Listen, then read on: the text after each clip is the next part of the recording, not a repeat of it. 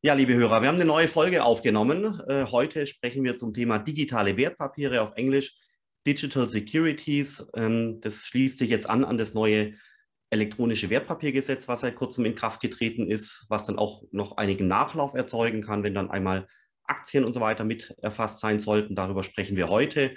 Wir haben ja diesen Podcast gestartet mit dem Johannes Blassel, mit dem Simon Seiter, mit mir, um einfach regelmäßig äh, Blockchain-Themen, Krypto, DLT und so weiter zu besprechen.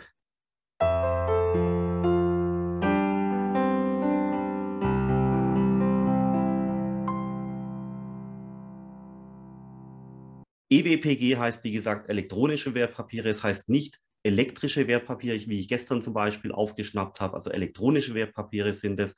Und äh, vielleicht, Johannes, als Anwalt bist du prädestiniert dafür, einfach mal kurz darzulegen, was sind denn elektronische Wertpapiere, digitale Wertpapiere, worum geht es denn da? Ja, Philipp, vielen Dank. Ähm, das ist hier in der Tat ein spannendes Thema, mit dem wir uns ähm, regelmäßig aktuell beschäftigen im Beratungsmarkt.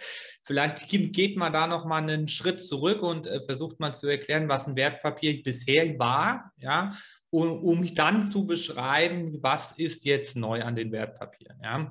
Ähm, das ist in der Tat äh, für so Laien, sage ich mal, nicht ganz einfach zu verstehen, wie in Deutschland der Wertpapierhandel funktioniert. Ähm, den können wir jetzt natürlich hier auch dann nicht im Detail besprechen. Das würde den Rahmen ein bisschen sprengen von dem Podcast. Sehr wichtig zu dann wissen, wie der ist, dass hier so im Jahre 2020 der Wertpapierhandel noch mit einem Stück Papier funktioniert. Das allerdings bei keinem mehr zu Hause sich befindet. Also jeder, der ein Wertpapierdepot hat, der weiß, dass er zu Hause keine physischen Papierstücke hat. Es gibt aber noch ähm, die Sammelurkunde, die bei Clearstream verwahrt wird in Frankfurt. Das ist ein Zentralverwahrer. Und dort hier im Keller, da kann der Kollege gleich gern was zu sagen, weil er da mal dann gearbeitet hat also dann bei dem Unternehmen und dann nicht im Keller, ähm, äh, liegen noch diese physischen Wertpapiere. Und ähm, es wurde schon in den 50er Jahren kritisiert, dass man das eigentlich nicht mehr braucht, also dass das keinen Mehrwert hat, ähm, diese physischen Stücke noch dann im Keller zu haben. Äh, so, Herr Simon, soll ich da vielleicht gleich mal an dich rüberspielen, weil du kennst dich damit auch gut aus, dass du vielleicht mal zu der bestehenden Struktur mal zwei Minuten was erzählst, ja. ohne, ja, also ja, das dann Krypto, dann Thema äh, noch überhaupt nicht erwähnst. Also ich bemühe mich, dass ich das Krypto-Thema nicht erwähne. Ähm, ich glaube, was da ganz ähm, spannend ist, ist tatsächlich, wie du gesagt hast, Johannes, ähm, ich hatte in meiner früheren Rolle hatte bei Clearstream gearbeitet und die Clearstream, da liegen eigentlich quasi fast die ganzen Wertpapiere, kann man sagen. Und wenn heute jemand ein Wertpapier kauft, dann hat er so ein ähm, Konto bei einer Depotbank. Also der geht eigentlich zur Depotbank, sagt, ich würde jetzt gerne so ein Wertpapier kaufen. Die meisten kaufen Aktien ähm, und denken, das ist alles schon elektronisch weil da sind ja elektronische Kontensysteme. Ne? Es gibt die App. Über die App kann ich irgendwie ein Wertpapier ordern. Ähm, und dann denkt man, ja, das wird dann einfach übertragen und dann ist ja bei mir im Konto, deswegen da ist ja alles passiert und Schluss. Hinter den Kulissen sieht es natürlich ein bisschen anders aus. Wegen dieser juristischen Grundlage, die der Johannes erläutert hat, ist es so, dass die Wertpapiere bis heute noch de facto als Papiere im Keller liegen. Früher gab es, und das sieht man dann auf diesen Bildern äh, in, in Filmen, früher gab es diese Wertpapiere noch in physischer Form mit mehreren Stücken. Das heißt, da konnte man wirklich ein einzelnes Stück Papier erwerben. Das war dann wirklich das Wertpapier, das man selbst erworben hat. Und dann irgendwann hat man erst angefangen, so Kontensysteme zu bauen, die so äh, Wertpapiere zählen, weil was anderes macht ein Kontensystem am Ende nicht. Es zählt die Wertpapiere. Ja. Und dann hat man eine sogenannte Globalurkunde äh, geschaffen. Globalurkunde heißt, es gibt nur noch ein Stück Papier und die ganzen Stücke, also dass ich jetzt selbst eine Aktie kaufen kann, das findet nur noch in den Kontensystemen statt. Deswegen kennt man als Privatverbraucher, wenn man sagt, ich habe schon mal ein Wertpapier gekauft, kennt man nur das Wertpapierkonto eigentlich. Das Papier hat man nie gesehen. Deswegen gibt es es in der öffentlichen Wahrnehmung gefühlt auch gar nicht. Aber am Ende existiert es halt doch. Es liegt wirklich im Tresor. Da stehen Leute mit Maschinenpistolen davor. Das ist jetzt kein Witz. Weil, wenn man dieses Wertpapier klauen würde, das äh, kann dann der Johannes erläutern mit dem Sachenrecht, dann ist das Wertpapier, da liegt wirklich der Wert drin. Und wenn ich das quasi klaue, dann besitze ich quasi den Wert. Deswegen muss es aufbewahrt werden. Ja, wobei, das ist ein witziges Beispiel, das bringe ich auch immer in so einer Vorlesung, die ich halte. Ich frage mich immer, selbst wenn das einem gelingen würde, dort unten dann einzubrechen in den Keller und von Volkswagen die global dann Urkunde zu klauen. Also ich würde die jetzt klauen und dann hätte ich die hier zu Hause. An wen will ich die hier verkaufen? Wer kauft mir die ab? Und wer macht aus dieser geklauten dann irgendwie Urkunde, dann irgendwie Rechte gelten? Also das ist ja eine rein äh, dann theoretische realistische Vorstellung, dass die mir dann irgendwas bringen würde. Das Einzige, was die mir bringt, ist dann, äh, dass irgendwann ein Sondereinsatzkommando von der Polizei bei mir die Wohnungstür irgendwie aufbricht. Aber hier Geld verdiene ich mit dem Stück Papier nicht. Ja, also das ist halt, Man kann ja aber auch einfach aus Spaß Schaden anrichten. Das genau, ist durchaus auch ein valides Konzept. Genau. Und ich glaube, für die Clearstream wäre das zum Beispiel jetzt nicht so toll, wenn du einbrichst und die VW-Urkunde äh, klaust, weil dann gibt es gegen die, denke ich, eine Schadensersatzforderung. Ja. Okay, aber also lass mich da kurz einhaken. Also das ist tatsächlich so, da liegt ein Stückchen Papier von einem Notar unterschrieben in einem Tresor im Keller, da steht Volkswagen drauf, keine Ahnung, 10.000 Aktien zum Beispiel, ja. Aber es funktioniert ja heute schon äh, wunderbar, Simon, wie du gesagt hast. Ich kann mal bei der Direktanlage, bei, bei Trade Republic und so weiter reingehen, kann mir da eine Daimler-Aktie kaufen und so weiter.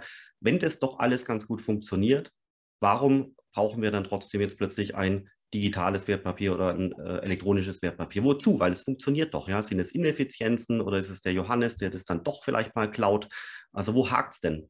Also primär liegt es eher nicht daran, Johannes, dass er es klaut, sondern dass er als Anwalt eine Menge Geld verdient, äh, dass dazwischen so viele super komplexe Strukturen geschaffen werden müssen, dass man diese Fiktion, dass man ein Wertpapier da über... Eine mutige, danke, danke irgendwie These, Simon, von jemandem, der mal so äh, hier da gearbeitet hat, bei, die glaubt, ich damit deutlich mehr Geld verdiene als dann die Rechtsanwälte, die an einem bestehenden, das muss man wirklich sagen, an einem funktionierenden, dann hier und nicht bestehenden ja, so Abwicklungssystem eigentlich nicht mehr viel verdienen können, ja, weil die Strukturen eben schon geschaffen sind und da sind. Ja, also neben der Anwaltsehre des Johannes, die wir jetzt noch mal kurz verteidigt haben, ähm, nein, also Spaß beiseite. Wof wofür bringt es, also was bringt es mir als Privatkunde sozusagen, was bringt mir ein digitales Wertpapier gegenüber einem Wertpapier, das nicht digital ist und beides liegt bei einer Depotbank? Ganz ehrlich, eigentlich sollte mir das als Kunde erstmal wurscht sein. Ja, da gibt es äh, uns, die irgendwie in dem Thema, auf das Thema Bock haben und dann sich denken, oh wow, cool, ich habe jetzt mein Kryptowertpapier oder mein digitales Wertpapier und dann kann das ein Marketingaspekt sein, das zu kaufen. Aber mal ehrlich gesagt, wenn es jetzt dieses normale Wertpapier ist, das ich heute schon in derselben Form auch nicht digital kaufen kann, dann gibt es nur einen Grund, warum ich das kaufen würde. Und das ist, dass es sozusagen in der Abwicklung günstiger ist oder schneller. Ja, jetzt kann ich es bei Trade Republic schon relativ schnell zeichnen. Da geht aber Trade Republic quasi ins Risiko. Die sagen dann, wir beschaffen das Wertpapier, aber wir schreiben es dir schon mal gut. Ähm, und das heißt, für mich als Privatkunde wird es eigentlich günstiger einfach. Also das Ergebnis für bestehende Wertpapierstrukturen muss eigentlich sein, es ist günstiger. Ja, das ist sozusagen eigentlich das, was man darüber primär erreichen kann. Und es wird vor allem für die Institute dann dazwischen, die hängen, günstiger, weil die nicht mehr, ähm, jetzt beim Kryptowertpapier, ohne da komplett abzudriften, untereinander ganz viel miteinander reden müssen, wer jetzt eigentlich wann welches Wertpapier besitzt. Weil bisher wird sozusagen dann dieses, dieses Papierstück im Clearstream Tresor wird auf ein Clearstream-Konto gut geschrieben und dann schreibt die Clearstream den Banken gut.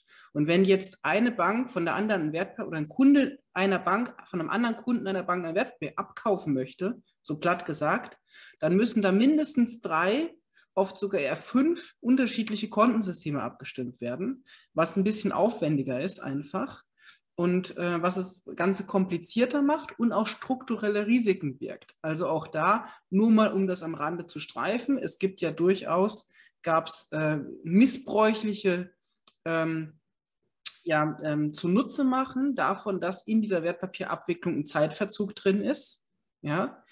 Und dieser Missbrauch ist nicht möglich, wenn, das, wenn der Wertpapierbestand nicht zwischen unterschiedlichen Konten synchronisiert werden muss, sondern für alle gleich sofort einsehbar ist. Das also ist Arbitragehandel, Simon. Ich weiß nicht, ob man da allgemein sagen kann, dass das schon dann irgendwie missbräuchlich dann nee, ist. Also wäre eher Richtung Cum-Ex tatsächlich. Ach so, okay. Ähm, aber hier, hier, das hatte ja nicht unbedingt mit den zwei dann irgendwie Tagen zu tun, oder? Für die Abwicklung. Doch, doch, doch, doch. Das hängt schon damit zusammen, dass in dem Moment eben, dass der Abwicklung gar nicht transparent ist, wem das Wertpapier jetzt gerade gehört. Und ein Kryptowertpapier, da kennt man genau den Bestand und weiß, dass äh, die und die Person oder die und die Firma jetzt dieses Wertpapier besitzt, dann ist dieses, äh, dieses strukturelle Risiko aufgrund des Verzugs einfach gar nicht mehr vorhanden. Also um eine Frage zu geben, der Privatverbraucher soll es für die normalen Wertpapiere einfach gar nicht merken. Wir nehmen aber strukturelles Risiko aus dem Geschäft raus. Das ist für die Gesamtgesellschaft, glaube ich, gut. Und natürlich, es ermöglicht nochmal neue Arten von Wertpapieren. Da wird es dann für den Privatanleger interessant, weil die Begebung und die Abwicklung von einem Wertpapier einfacher wird und ich vielleicht auch eben das, was im Markt allgemein als Tokenisierung rumschwirrt, plötzlich über Wertpapiere und Voranteile abwickeln kann. Und dann kann ich vielleicht tatsächlich mal fraktionalisiert in Kunst, Autos, was auch immer investieren, aber ich kaufe juristisch gesehen ein Wertpapier, das nur digital begeben und deswegen einfacher äh, sozusagen äh, marktplatzierbar ist. Okay, also dann, ich mache mal ein Zwischenfazit an der Stelle. Das heißt, wir nehmen äh, das, äh, die Papierurkunde, die entfällt. Ähm, den Notar, den brauche ich trotzdem noch, aber vielleicht irgendwo eben in einer elektronischen äh, Fassung. Äh, mit dem Papier, was entfällt, entfällt auch der Tresor und äh, die Leute, die das bewachen müssen, vielleicht auch teilweise äh, bestimmte Strukturen, die ich nicht mehr brauche. Und stattdessen schaffe ich es quasi, das Wertpapier auf einem Blockchain-System zu speichern, zu speichern als Register. Auf dem Register ist immer erkennbar, wer das Wertpapier jetzt gerade besitzt. Das Wertpapier muss dann nicht mehr mühsamst durch verschiedene Prozesse hin und her geschoben äh, werden, äh, sondern stattdessen im Prinzip gibt es das Register, da ist immer exakt ein einziger Eigentümer eingetragen und äh, der Eigentumswechsel erfolgt dann durch eine Änderung des Besitzers in dem Register. So kann man es jetzt mal also wirklich ganz lapidar bezeichnen, oder?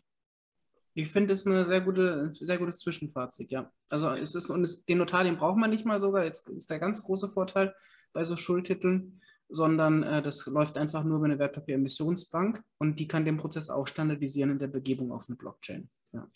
Genau, das ist ein großer Vorteil. Und dann, was auch positiv hervorzuheben ist, ist natürlich, dass man nicht eine bestehende Struktur hat hier in Deutschland, die funktioniert mit so Clearstream, aber auch nur so dann die eine Struktur hat.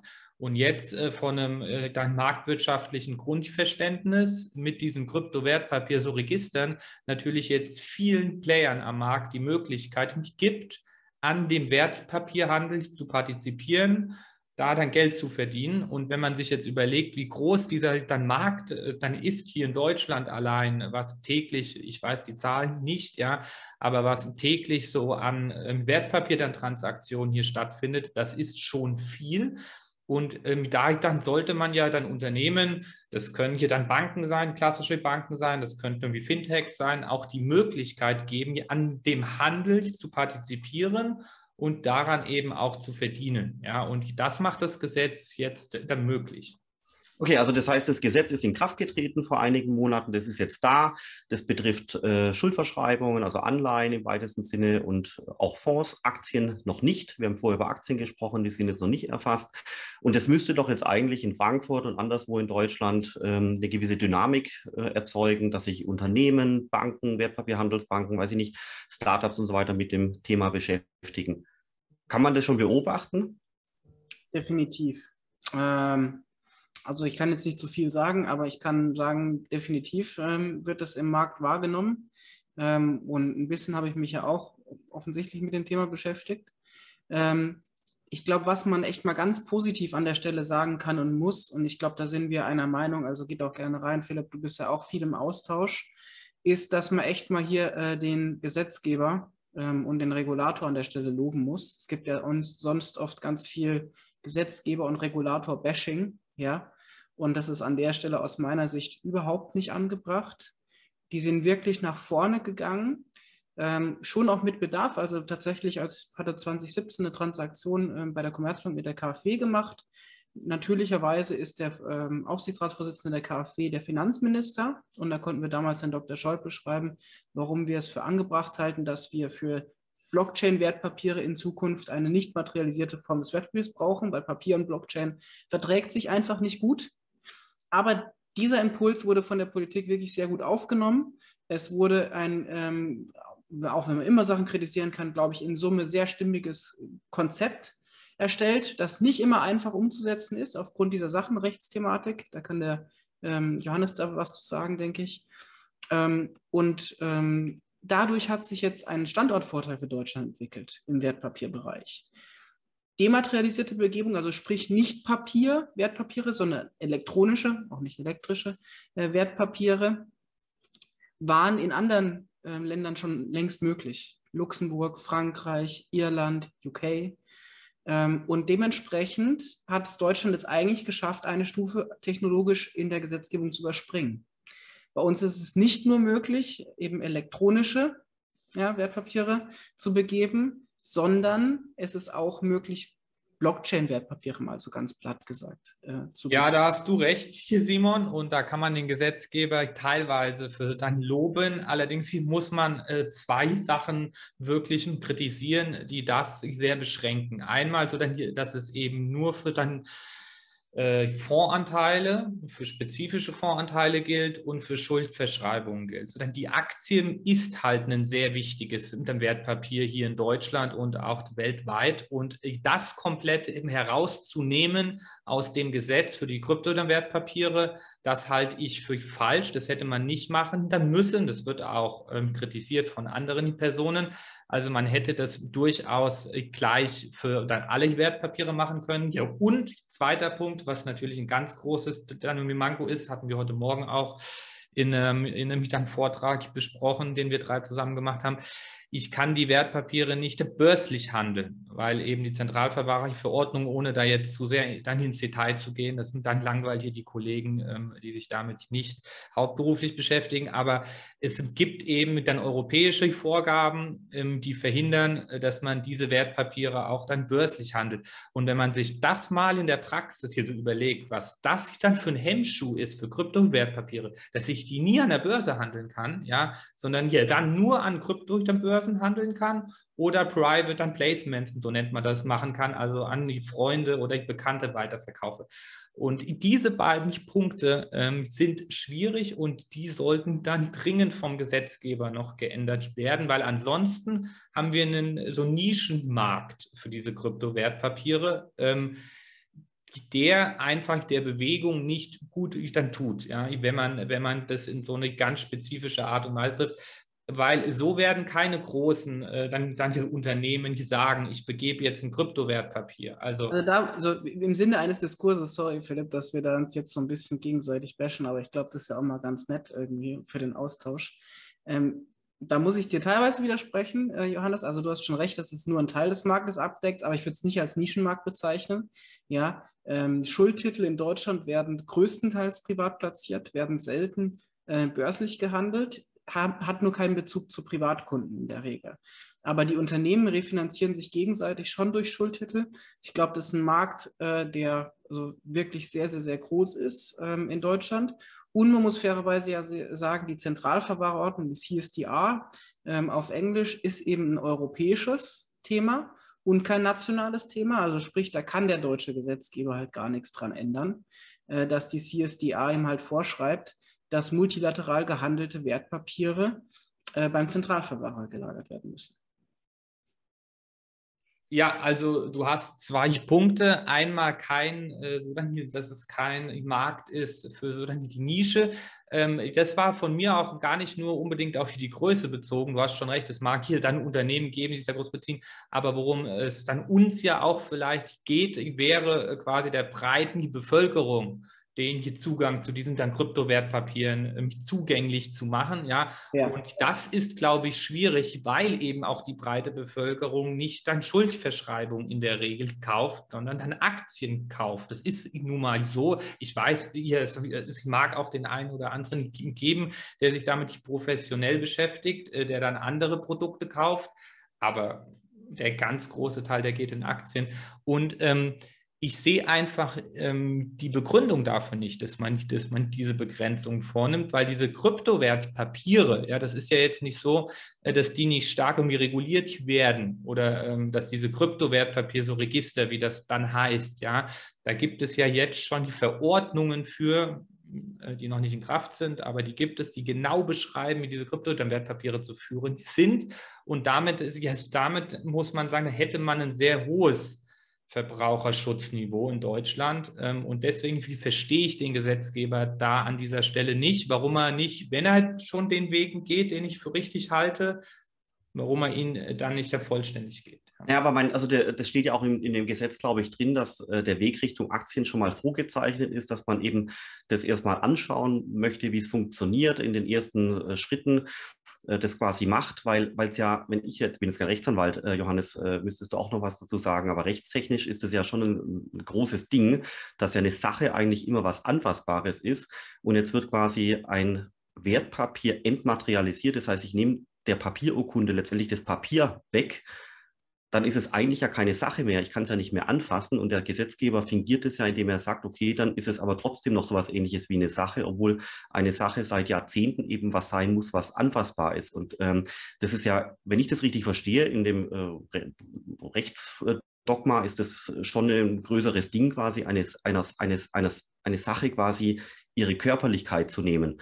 Aber Johannes, das musst du erklären. Aber ja, also äh, genau, das ist so dann Jura. Hier, Philipp, wir, wir haben drüber gesprochen die Woche. Man dann merkt, dass du dann auch mal äh, ein paar Semester studiert hast, Jura. Es ist in der Tat so, wie du sagst, man hat im Sachenrecht, ja, ähm, äh, das ist in Deutschland, wenn man das jetzt mal wirklich dann sehr vereinfacht beschreibt, ähm, also dann die Juristen mögen mir das dann jetzt dann irgendwie nachsehen, ja, aber so ist es dann allgemeinfreundlicher. Man kann das dann, man kann es beschreiben wie ein eigenes Gebiet mit eigenen Vorschriften, die nur für physische Gegenstände dann Anwendung finden, ja, so Eigentums irgendwie übertragen und so weiter und so fort bei Sachen. Da gibt es äh, quasi ein spezielles ähm, ja, Rechtsgebiet für, so dann Sachenrecht, ja. Und jetzt macht der Gesetzgeber genau das, was du schön beschrieben hast, Philipp. Er sagt, naja, wir nehmen das jetzt, dieses Spezialrecht für Sachen, ja, und wenden es auf etwas an, was keine Sache ist. Und das ist so dann dogmatisch äh, für Juristen zumindest ein ganz großer Schritt. Ja, weil man, das wird auch unter kritisiert, das muss man auch sagen, ja aber für Juristen ein ganz großer Schritt. Warum vielleicht noch macht man das? Ja, das macht man ja nicht einfach so, damit man das machen kann. Ich habe im Sachenrecht gewisse Vorteile, äh, wie ich dann Eigentum jemandem verschaffen kann. Ja, und der Gesetzgeber sagt, bei einer Sache, ja, ist so dann hier eine Übergabe grundsätzlich mal so dann erforderlich, um einer anderen Person dann Eigentum zu verschaffen. Ja, also wenn ich einen Kaufladen äh, oder ihr dann sonst wohin gehe und kaufe mir eine Flasche Bier, dann kriege ich die auch übergeben, habe die in der Hand, habe so den Besitz an der Sache und damit vollzieht sich der Eigentumsübergang. Und diese ganzen Vorgänge werden jetzt dann durch das neue Gesetz fingiert damit so also der Eigentums, äh, also damit die Wertpapiere leichter den Besitzer wechseln können, also den Eigentümer wechseln können, muss man richtigerweise sagen. Aber also äh, äh, muss ich kurz einhaken, Johannes. Also mein, aus juristischer Sicht ist es doch dann eigentlich schon ein großes Ding und jetzt hat das Finanzministerium wahrscheinlich mit der BaFin gemeinsam äh, den Gesetzesvorschlag gemacht, äh, wurde dann von der Bundesregierung erlassen und so weiter und so fort. Ähm, hätte man da nicht mit unglaublichen Widerständen rechnen müssen? Also so ein altehrwürdiger Juraprofessor, der sagt, ich mache jetzt schon seit 30 Jahren Sachenrecht, äh, ihr könnt jetzt meiner Sache, mit der ich mich beschäftige, nicht jetzt irgendwie plötzlich die Körperlichkeit äh, wegnehmen, das geht nicht und äh, dürfen wir nicht machen und so weiter. Und dieser Widerstand war ja eigentlich gar nicht da. Das heißt, eigentlich ist es ja toll, dass, das, dass die Bundesregierung in der Lage war, so eine Art, ähm, ja, dieses Experiment geschehen zu lassen. Oder, oder tue ich das jetzt überhöhen? Ähm, das weiß ich fairerweise nicht, Philipp, ob, ob, das so ist, wie du sagst, weil natürlich, ich sag mal, dieses Wertpapier dann Recht selbst für Juristen in ein Spezialgebiet also ist. Und ich glaube einfach, es gibt ein paar Professoren, äh, dann hier in Marburg und auch in Wiesbaden, unter anderem kenne ich welche, die sich vertieft mit dem Thema hier beschäftigen. Ja, ein paar sehen das positiv, äh, dass man das jetzt gleichstellt, hier dann mit einer Sache. Ein paar sehen das negativ aber das ist jetzt so kein dogmatisch breit verankertes Thema. Ich glaube, das ist auch gar nicht so wahrgenommen worden, was hier gemacht wurde. Und viele Juraprofessoren werden sagen, naja, solange sie es nur für Wertpapiere machen und die, die anderen Strukturen aber beibehalten, können sie damit noch leben. Ja, aber das ist in der Tat vom Gesetzgeber schön, dass er das gemacht hat. Fairerweise muss man sagen, der hätte es auch ganz anders machen können, so wie es dann in der Schweiz zum Beispiel ist. Mit, ähm, aber das wird jetzt zu juristisch. Mit dann hätte man sagen können, man hat eine Art an Wertrecht, ja, wo ich das Eigentum überhaupt nicht mehr übertrage. Ja, das, also es hätte da auch andere Konstruktionen gegeben, wie man das machen kann. Wichtig ist ja vom dann Ziel her gedacht dass derjenige, der das Wertpapier hier bezahlt und hier dann kauft, dass der es auch dann bekommt. Ja, das ist ja quasi der Gedanke, der dahinter steht. Und das muss man dann rechtlich dann irgendwie begleiten mit, mit äh, dann in der Konstruktion, die man da hat. Da gibt es aber verschiedene Konstruktionen. Ja. Also wahrscheinlich werden wir in den nächsten Jahren dann sehen, wie äh, Wissenschaftler in ihren Festschriften äh, zum Jubiläum von einem anderen Kollegen dann über die nächsten zehn Jahre ausbreiten, was man hätte anders machen können und sollen und müssen. Und am Ende des Tages ist es aber jetzt mal so in Kraft und ich glaube, wir können froh sein, weil man schon merkt, dass äh, sich beginnen, äh, ja, viele Leute mit dem Thema äh, beginnen zu beschäftigen, Anwälte, Berater, Banken und so weiter. Das ist schon toll und äh, offenbar brauchte es auch im Finanzmarkt diesen Impuls vom Gesetzgeber, äh, dass die rechtliche Sicherheit da ist, damit sich die Leute zunehmend mit dem Thema beschäftigen. Das ist schon toll. Und wir sind eben leider auch schon auf der Zielgeraden so langsam, aber ich möchte einen Punkt noch ansprechen. Es heißt, dass eben vor allem diese tokenisierten Funds, äh, die jetzt möglich sind, dazu führen können, dass Deutschland ähm, als Fondsstandort aufholen kann, vor allem gegenüber Luxemburg, weil in Luxemburg dieses ganze Thema ein bisschen stiefmütterlich behandelt wird. Ist das so oder ist das jetzt äh, wiederum ein falsches Gerücht, was da im Umlauf ist?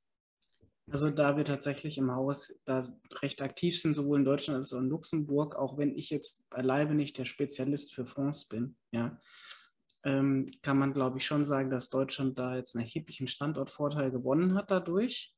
Ähm, ich würde jetzt nicht sagen, dass in Luxemburg das Thema stiefmütterlich behandelt wurde. Auch in Luxemburg gab es ja schon Initiativen für Begebung von Wertpapieren auf äh, der Blockchain. Aber tatsächlich hat Deutschland einfach einen mutigen Schritt nach vorne gemacht. Und dieser mutige Schritt nach vorne kann jetzt eben, wenn das im Markt angenommen wird, zu einem Standortvorteil wieder führen oder zu einem Aufholen im Markt. Ja, und ich glaube, es ist jetzt, war auch immer tatsächlich in der Diskussion damals, dass wir gesagt haben, bisher war es ein Standortnachteil für Deutschland, dass man nicht elektronisch begegnen kann. Jetzt hat man diesen Sprung gemacht und hat einen Standortvorteil. Das würde ich definitiv so sehen. Und am Ende ist es gut fürs Thema, ähm, weil wenn der eine, im, also die Länder stehen hier mit ihren Jurisdiktionen im Wettbewerb, da würde ich schon sagen, als Banker bin ich dann doch so, dass ich Wettbewerb grundsätzlich ganz gut finde. Ja? Und das heißt, auch andere Jurisdiktionen werden nachziehen müssen, sodass wir einfach insgesamt sehen, durch diesen Wettbewerb der Jurisdiktion da drückt sich ja aus, dass ein politischer Wille sich in Gesetzen niedergießt. Und der politische Wille in der breiten Gesellschaft ist eben anscheinend schon, dass wir hier vorangehen wollen und auch den Kapitalmarkt digitalisieren wollen, besser zugänglich machen wollen und auch ähm, ja, das am Ende einfacher für Investoren machen. Johannes, magst du noch ein weiteres Schlusswort? Dem habe ich eigentlich dann nichts mehr dann hinzuzufügen, auch bei den ja dann Fonds, wobei man ja mit nichts dann Negativem schließen soll. Da, da ist aber das Gleiche, ja, wie bei den Wertpapieren, ähm, dass man äh, da auch auf halber Strecke stehen geblieben ist und nur spezifische Fonds jetzt auf der Blockchain zulässt. Ich meine, ich kann das Bestreben verstehen vom Gesetzgeber zu sagen, hier, wir probieren es mal hier dann im Kleinen, weil wenn es schief gehen würde, was ich dann nicht dann glaube, ja, dann bricht uns halt dann nicht alles zusammen. Ja. Es führt aber dazu, dass das, wie gesagt, nur für Spezialprodukte aktuell dann eine Möglichkeit ist. Also es bleibt auf alle Fälle spannend. Wir werden sicherlich in den nächsten Monaten das Thema immer wieder aufgreifen, weil wir sehen werden, dass Unternehmen sich mit dem Thema äh, beschäftigen, Rechtsanwaltskanzleien, äh, Berater und so weiter und so fort. Also da, da tut sich wirklich einiges. Äh, Startups sind ja auch dabei. Ich glaube, das ist ein sehr, sehr, sehr spannender Bereich äh, und äh, wir werden es einfach immer wieder aufgreifen. Ich persönlich wäre, fände es ja mal unglaublich spannend, wenn man äh, die operativen Mitarbeiter im Finanzministerium oder in der BaFin befragen dürfte, ja, wenn die was sagen dürften, was da für Diskussionen stattgefunden haben, genau zu den Themen, die wir besprochen haben. Ähm, dass irgendein Ministerialrat das Thema Blockchain erklärt werden muss äh, und so weiter und so fort. Das fände ich mal unheimlich spannend, das äh, so nachgestellt zu bekommen. Wird man vielleicht auch mal irgendwann in den nächsten Jahren machen können. Schauen wir mal. Gut, dann äh, war das einfach mal ein sehr spannender Austausch, glaube ich, zum Thema äh, elektronisches Wertpapier. Äh, Simon, du hast das Schlusswort. Alles wird gut und Wertpapiere werden digital.